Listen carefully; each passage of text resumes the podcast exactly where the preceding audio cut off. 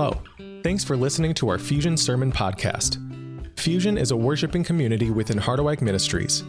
We gather at 10:30 a.m. in the Red Brick Church building on the Harderwyk campus on the corner of 160th and Lakewood in Holland, Michigan. We invite you to join us in person when you are able.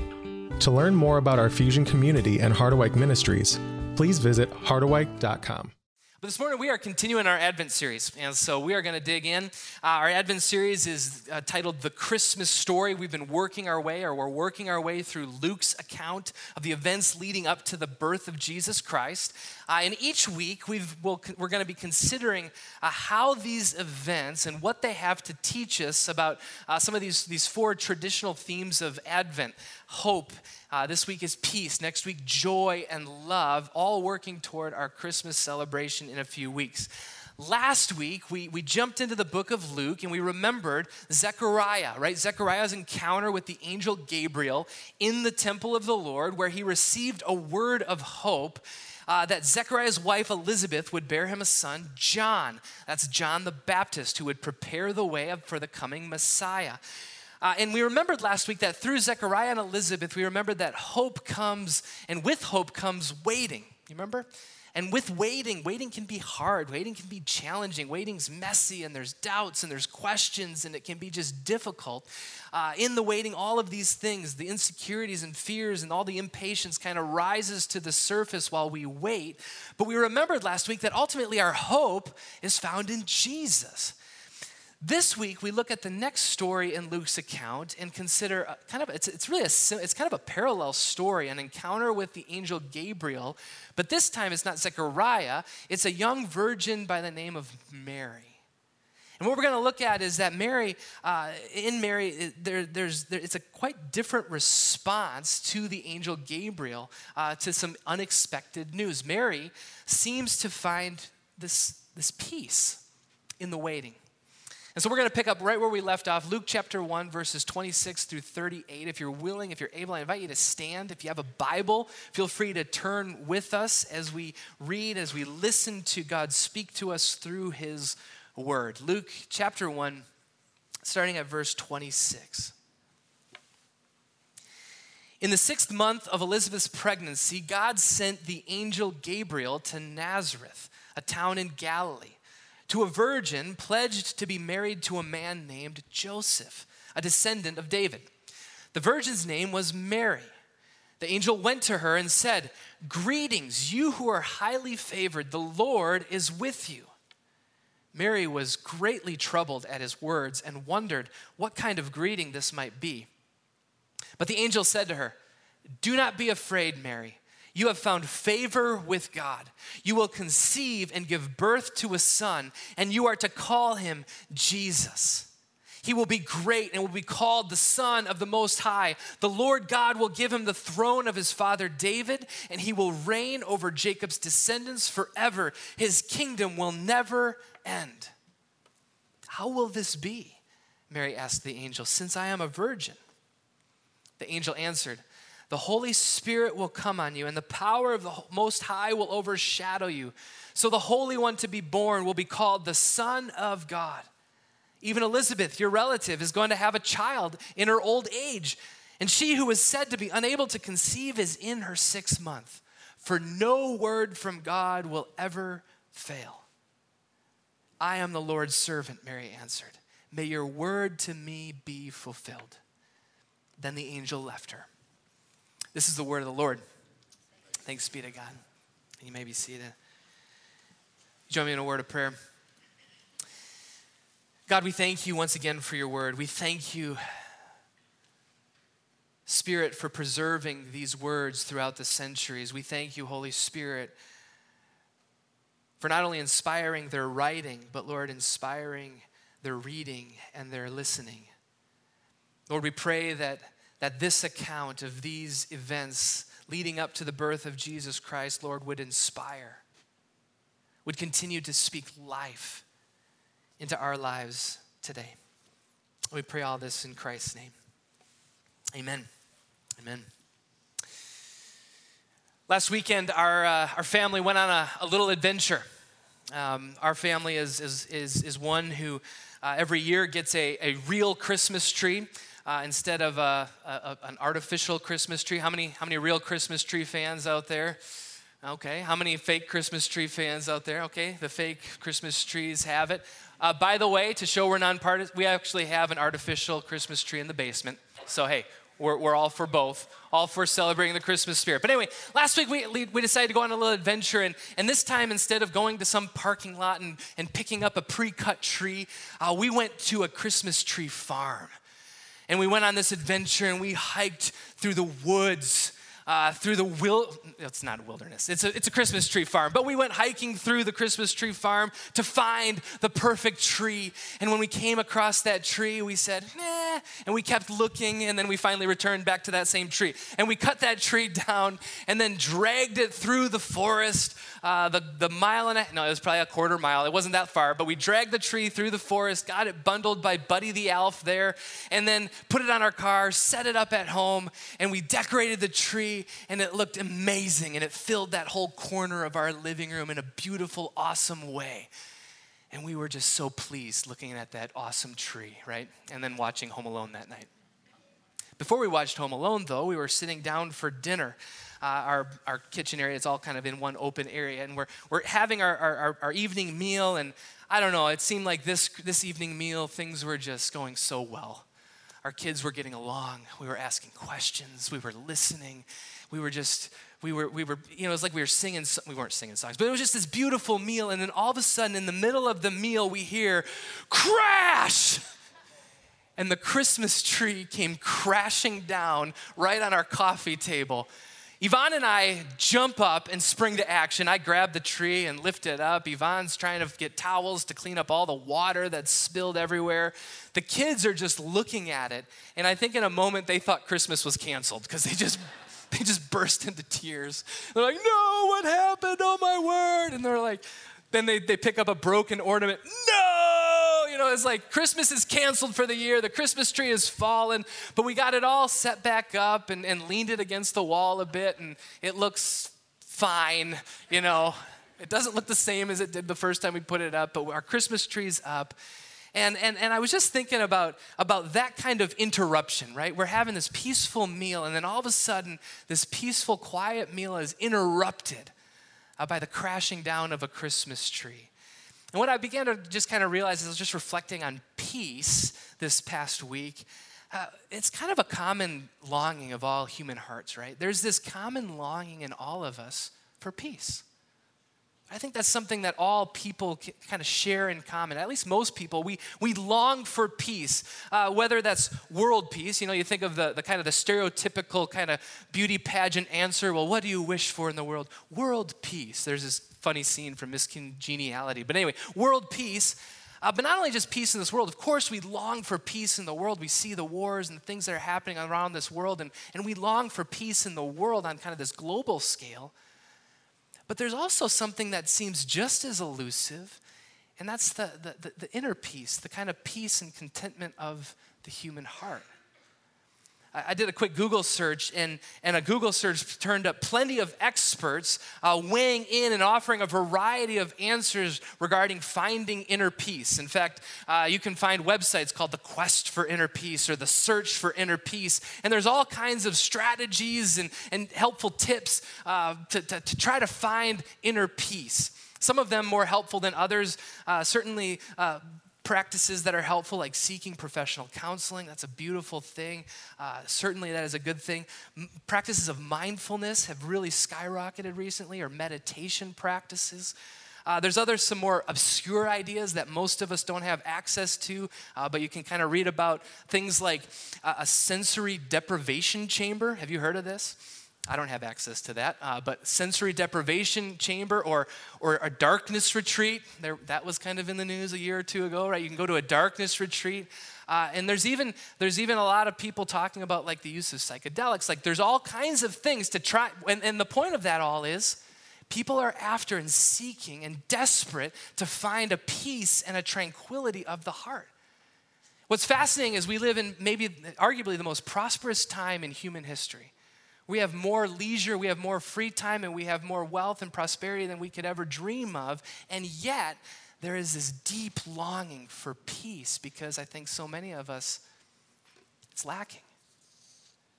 Now, I don't want to pretend like in the next 20 minutes we're going to completely solve that quest for peace. That's not my intent. But I do think there's something we can learn from this adolescent girl named Mary as we read in our text. Mary, again, is a young virgin pledged to be married to Joseph. She's told that she's going to become pregnant uh, by the power of the Holy Spirit, an angel tells her she's going to become pregnant. And somehow, as we read this account from Luke, Mary seems to find peace in that drastically disruptive news. What I want to do this, mor- this morning is to work our way through this account and really kind of zero in on Mary's responses to the angel. There's, there's three responses that, Mary, that were offered of Mary to the angel Gabriel and see if there's something we can learn uh, from her about this path that she takes to find peace. What we immediately find is that Mary uh, does not start out kind of in this peace filled state, right? Or this peace filled state of mind. At first, she's troubled. That's kind of the first movement of this passage. Let's kind of set the story again. Luke opens with, with some important context, right? We're six months after Elizabeth becomes pregnant. So Elizabeth has been pregnant for six months, and we're told that God sends a messenger, the angel Gabriel. In fact, the same angel that spoke to Zechariah, Gabriel, this time is being sent to a young virgin named Mary. Now, at that time, we, we assume we, we assume that she would have been a similar age of other girls who were who were engaged at that time in that context. So she was likely a teenager, like 13 to 15 years old, and she's pledged uh, to, be in, to be married to Joseph. Again, a different context. That, that was a year long process to kind of prepare a young couple for marriage, uh, right? And so she's betrothed, is a word. It, it's, it's more than what we understand as engagement. She is, she is understood. Uh, to be engaged, betrothed to a man by the name of Joseph. Joseph, we're told, is in the line of David. That's significant. And as we kind of look at these two stories in parallel between Mary and Zechariah, there's similarities between Zechariah and Mary, but there's also quite a few differences. Some similarities. Both are hearing from the angel Gabriel. Both of them receive a word, kind of a similar theme that, that, that gonna, there's, there's a pregnancy that is, is really impossible. And so there's some similarities there, but there's also some differences. Zechariah, for one, is, is old, right? He's well advanced in age. He's had many life experiences and disappointments in his life. On the other side of it, you have Mary, who is, who is young. Zechariah is, is a priest, right? So he's well educated and he's, he's, he knows the Torah. Mary is, is young and she's this innocent, she's a virgin. She's innocent. There's an innocence in Mary. Another major difference is Zechariah and Elizabeth have been longing for a child their entire married life together, right? Where Mary, I think we all can agree, she's not ready for a child, at least not yet, right? There are these similarities and there's differences. And I think maybe some of these play a role in how Mary responds differently to this encounter with the angel Gabriel, but there's something remarkable about how Mary responds. Gabriel shows up to Mary. Uh, we're not sure where she is, likely just in her home, offers this incredible greeting. Greetings, or the word there in the Greek is actually rejoice. You who are highly favored, the Lord is with you in verse 28. And here's where we get Mary's first response to the angel Gabriel. We read in verse 29 Mary was greatly troubled. It's a Greek word that also can mean perplexed, kind of a, a back and forth is kind of the imagery of that Greek word. Troubled or perplexed at his words and wondered or pondered or thought about what kind of greeting this might be. Now, if, as we look at that that passage, that description of Mary's response, we, we can only really speculate exactly what Mary is pondering about or what has her puzzled and perplexed. Is it, is it, is it just the, the, the fact that she's this angel has appeared to her and she's just troubled because of the glory of an angel? Perhaps. Maybe there's some other things at play. Could it be that there's questions around why is an angel of the Lord why is the angel of the Lord bothering visiting me, this poor young girl from Nazareth? Maybe. Maybe, maybe Mary is, is, is so, maybe just perhaps she's, she's excited about her upcoming marriage to Joseph. After all, Joseph's a, a noble and good man. Maybe she's excited about what the future might hold for her and Joseph and looking forward to the wedding and, and now kind of wondering, well, well how is this going to throw a wrench in my plans? We don't know exactly what she's pondering. We don't know exactly why she's troubled. But Mary offers an example to us of honest, honestly acknowledging her circumstances and wrestling with what it might mean. It teaches us something profound about the pathway toward peace. That finding peace, finding kind of an inner peace, includes acknowledging when things are troubling and hard. It seems simple, and yet I think it's so profound. Too often we think that inner peace, like inner tranquility or whatever word you want to use, inner peace comes from ignoring or escaping our troubles. We think that if only we can just deny that there's anything wrong, oh, it's, it's fine, it's no big deal, or, or we can just distract ourselves enough and, and kind of get lost in other things, then we'll find peace despite our circumstances if I can just ignore or escape my troubles, well, that's the pathway to peace. But the reality is that at best, distraction or denial will only lead to a momentary relief of our troubles. And that is not the path toward lasting peace. Now, let me just say, there are times when what we're facing is absolutely so overwhelming and what we actually need is a momentary relief from the trouble. And so God has given us, and sometimes you just you need to get away. You need to distract yourselves, and, and that's good, and that shouldn't don't don't feel shame about that. I remember my cousins when their dad died, my uncle died, they, they went golfing the morning of, of the funeral, right? Because they just needed, it was just too overwhelming. They needed to get away. That's okay, that's good. But we can't live perpetually in a state of denial or distraction because that's not healthy and that's not good. And on the opposite extreme, on one extreme, we, we, we, deny, we say, oh, it's no big deal, we distract ourselves, we get lost in other things. On the other extreme, we kind of become doomsday, like the world's falling apart and everything's falling apart, and we become fatalistic or cynical or skeptical, and nothing's ever going to go well. Well, that's another extreme. That's, that's not healthy as well. And here's the thing in our modern culture, like distraction and denial, it's, it's way too easy. We actually don't need a sensory deprivation chamber, or we don't need to go on a darkness retreat to ignore or escape our trouble. For most of us, we have this, this little computer in our pocket called an iPhone or an Android or whatever model you prefer, and it works wonders in distracting and helping us escape our troubles.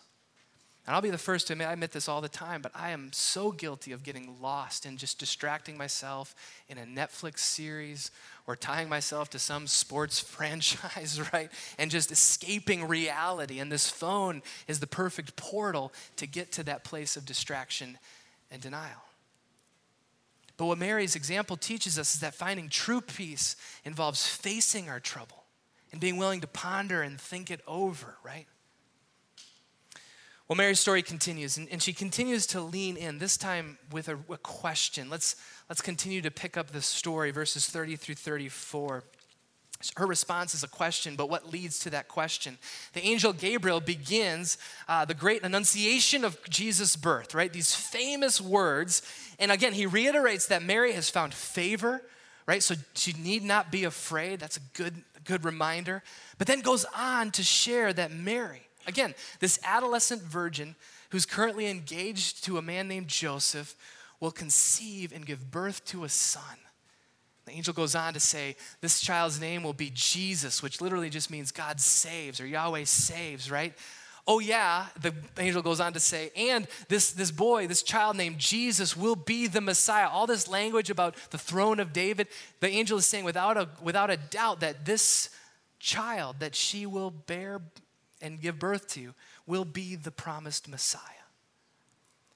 Now, again, upon hearing that word, we can, we can only imagine what might be swirling around Mary's mind upon hearing this. Does, again, does she first kind of just consider her circumstance? a virgin pledged to be married to, to Joseph? Is, is she thinking about Joseph and how is he going to respond? Is she wondering about the timing of all this? Like, can we wait a little bit? The wedding is, is, is X number days away. Can, can it happen after that, right? Or does she, what, does she hear what the angel is saying about who Jesus will be? The Savior of the world, the Son of the living God, the Messiah who has come to redeem God's people. Well, we don't know exactly what's swirling around her mind, but what we do know is we do know is how Mary responds to this incredible proclamation. And she responds with a question, an understandable question, right? She says, How will this be? She asks the angel, since I am a virgin. This incredible news, Mary responds with a question How will this happen? Notice Mary's question does not revolve around whether it can happen right? Instead, she doesn't say, How can this happen? Instead, she is just wondering how it will happen. Her question, how it's phrased, acknowledges that she accepts it's going to happen, but she just doesn't under- understand how this thing is going to happen. Here again, Mary's example offers another important insight regarding a path that leads to peace. And that, that, that is this that finding peace often includes seeking understanding. Finding peace includes the willingness to ask thoughtful and sometimes even difficult questions. See, I think too often we think inner peace is about, about having all the answers, right? We think about the person who, who is living at peace, right, within themselves, and maybe our imaginations go and, and, and imagine this kind of wise, old sage who's figured everything out, who, who has the answers to the big questions of life. And so finding inner peace is the end of this lifelong pursuit of knowledge. And once we have that knowledge, then we can finally be at peace. And if we imagine finding inner peace as having the answers, then the temptation then is, is sometimes to kind of pretend like, like we have all the answers, kind of fake it till you make it. Right? Well, well, it must be this. And that can sometimes lead to kind of this blind acceptance, like, oh, this, this must be just part of God's plan. Like, God did this for a reason, right? Mary's question reminds us that seeking understanding, searching for truth, seeking knowledge and inquiry, inquiring of God can all be helpful parts of this path that leads to peace. Again, if, if on one side is kind of this blind acceptance, well, this is just how it should be, and I just got to deal with it. This is just God's plan, and, and I just deal with it. On the other side of that extreme is this obsessive pursuit of finding all the answers. And we can get into this, we, we, and we ha, again, we have these phones where we can research. We can research with, without ever stopping because we have access to all kinds of information. And so we can become obsessed with getting information and trying to find answers to all of these hardest questions. But if anyone has gotten caught in that downward spiral, I have. You know, that is an exhausting pursuit as well. That doesn't actually lead to peace. Friends, God can handle our questions, God can handle our uncertainty. And sometimes in God's grace, we, we ask a question like Mary does, and God, in His grace, he, he gives us an answer. We say, Thank you, God. But I think there's other times where we're, we're desperate to find an answer, and, and actually, in God's grace, He withholds an answer. And that doesn't always feel like grace, but I think it, it can be also an act of grace. Because pursuing answers can be part of the journey, but also a willingness to accept our own limits that we, we can't, we're not going to have all the answers to all of our questions in this life. And sometimes I think we, we kind of find ourselves on, on one of, of two kind of default positions. Some of us, we, we obsess about finding answers thinking that it'll bring us peace, right? And so for some of us, we're prone to kind of just be in those internet sleuths and trying to find answers and all these answers to these questions, and we, we run ourselves tired. But for others of us, we, we think we, we can't ask hard questions. And, and, that's our default. Like we can't ask God tough questions, and we can't we can't bring those questions to God because that shows a lack of faith, and then I'm not believing. And, and so for some of us, we're kind of wired a little different. But Mary shows us that peace is, is, is, is not found in having all the answers, but it's also not found in not asking any questions and just blindly accepting things the way they are asking good questions, seeking understanding, is part of the journey toward peace, as well as accepting our limits. Again, Mary asks a logical question of Gabriel, and this leads us uh, to an answer that he gives. How can this all be since I'm a virgin? She asks. The story continues, and we see this hint of faith. Gabriel answers with how this has all happened. She'll conceive through the power of the Holy Spirit. She'll be overshadowed, literally surrounded. There's some language there from the Old Testament that she'll be surrounded by the power of God. That's what that overshadowed uh, language means. This child will not come through Joseph. And she hears that, that, that sounds impossible, right? Well, the, angel then says, Your relative, Elizabeth, she's already six months pregnant. The one who, who, who thought she would never have a child, she's six months pregnant. So you can trust this. After all, no word from God will ever fail. What a, what a profound word from the angel. And after this answer to Mary's question, we have maybe the most profound and, quite frankly, impressive words ever uttered by an adolescent youngster. She says, I am the Lord's servant. May your word to me be fulfilled. That's a, that's a response well beyond her years, amen. That's a response well beyond my years, amen. You didn't say amen, thank you. Just kidding. That's an incredible, incredible response. Mary's words are incredible, they're inspiring. They're words full of humility and grace. They're words of obedience and submission to God's word and God's plan. But ultimately, they are words of faith. Incredible faith.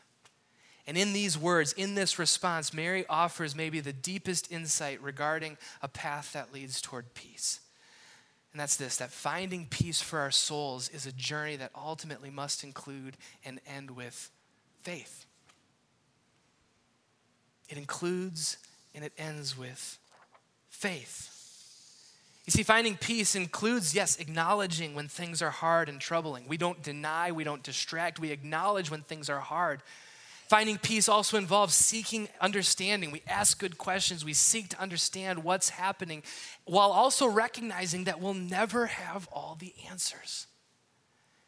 And when we get to that point, inevitably we get to a point where we reach the end of ourselves, we reach the, lim- reach the limits of our own understanding. And we get to that point when all of the answerable questions have been answered, and yet still questions remain and things remain tough and difficult. What do, what do we do from there, and where do we go from there? I mean, we can pursue some of the strategies that, that the internet gives us, some of the strategies made available to us, some of them more helpful than others, right? We can talk to a counselor or a therapist. Again, good practices. We can, we can practice meditation or mindfulness. If we have some level of means, we can go to some more obscure uh, levels like a sensory deprivation tank or a darkness retreat. Maybe for us, we, we, we, we, we dig down into this, this, this core of who we are, our faith, and we, we start to say, well, maybe I just need to have enough faith, and maybe I need to just trust God more. But did you notice that all of those responses, where, where is the source of peace to be found in all of those practices and responses? In all of them, practiced a certain way, right? The source of peace is, is myself.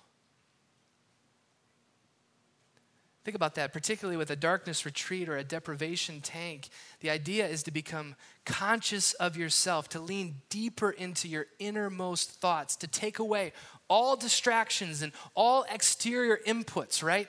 And just be left with your own thoughts and emotions. And the idea being, when you take away all of those external factors, then from within, peace will be birthed.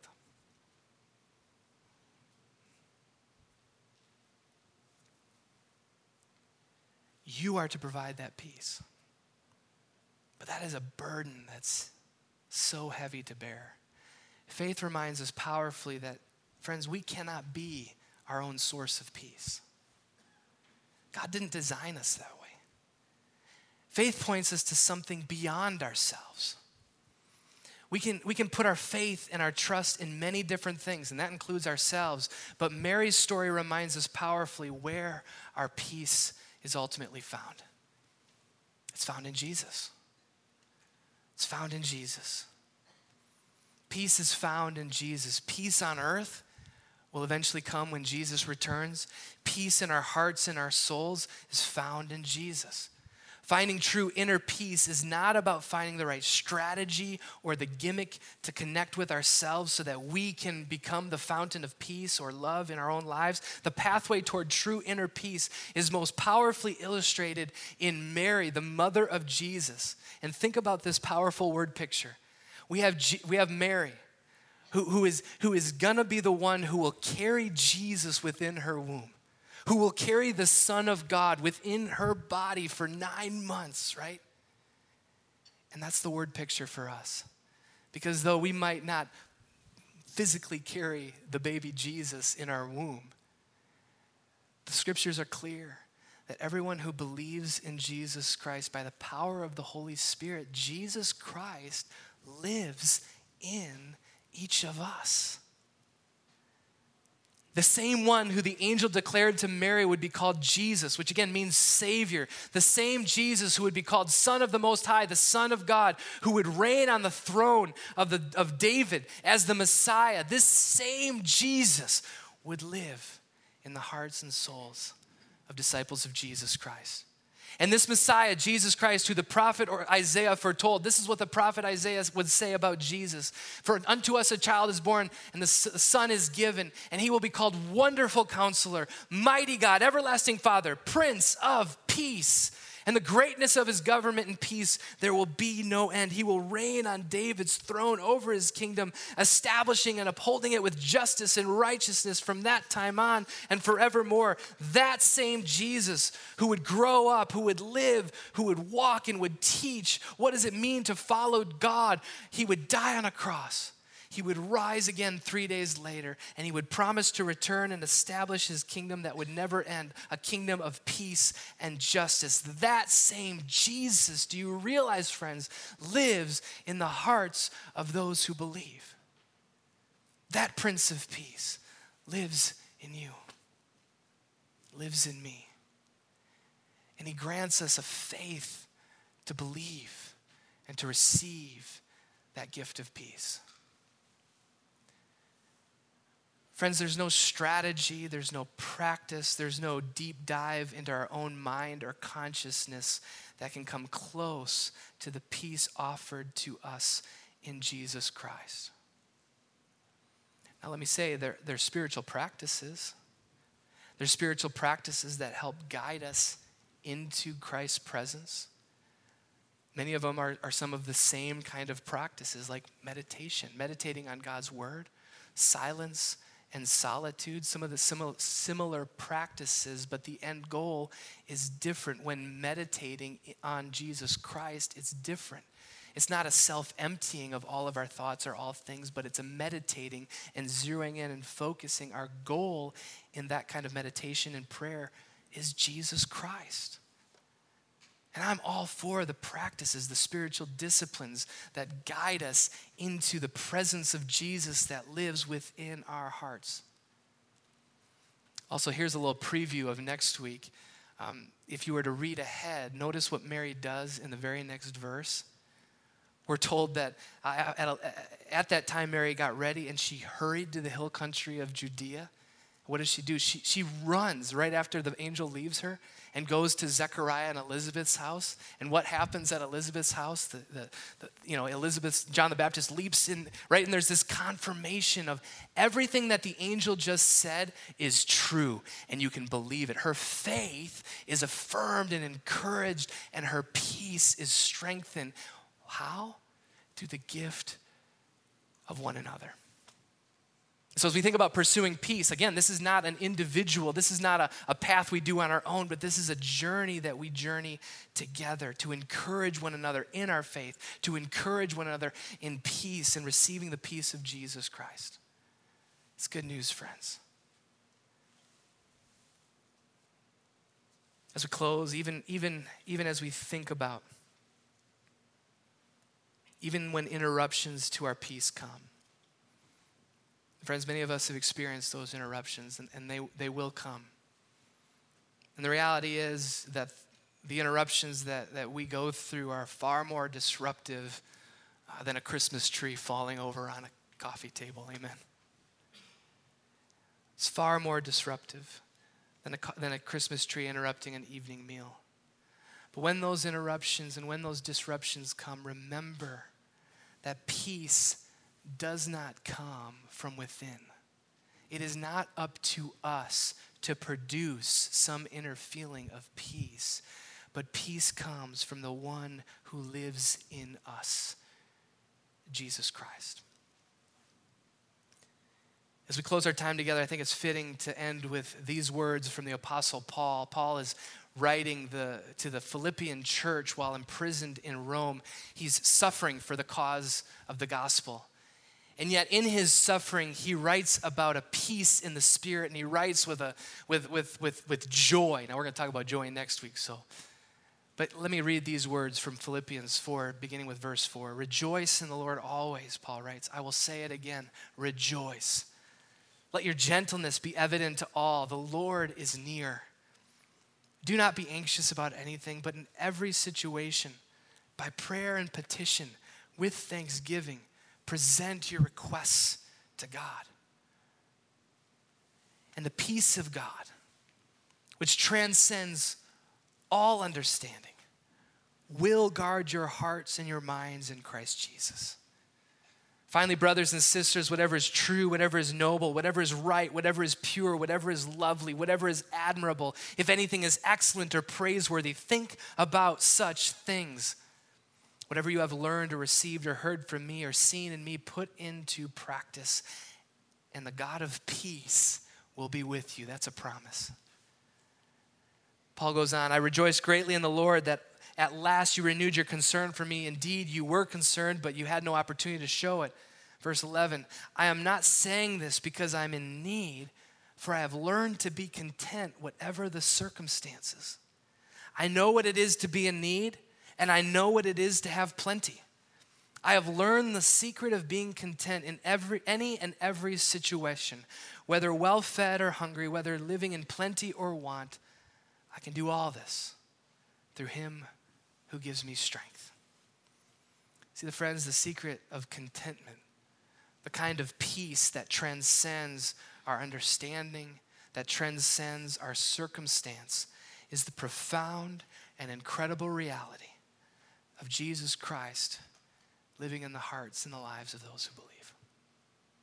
And so let's pray that in our longing for peace, we would pursue Christ in our lives. You join me? Gracious God, we thank you. Prince of Peace, Lord of Lords. We thank you, God, that, that the promise of the gospel is that by the power of the Holy Spirit, we are united to Christ, that, Lord Jesus, you live in our hearts. Lord, that is the reality. And Lord, we confess that life is hard. And the things that, that we experience, maybe, Lord, some of the things that we're going through right now are challenging. And Lord, our hearts resonate with this longing for peace.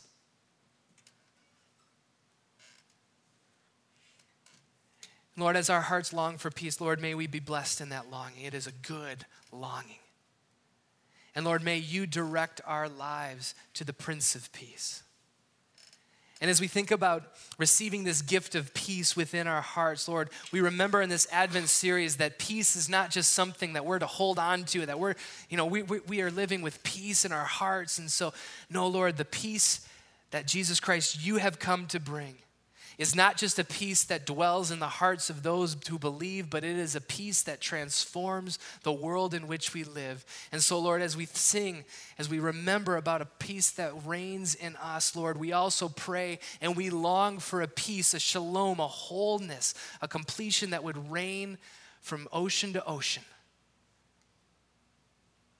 so that all people would be able to experience the goodness of God and experience the wonder of our Savior Jesus Christ. For it's in His name that we pray all these things.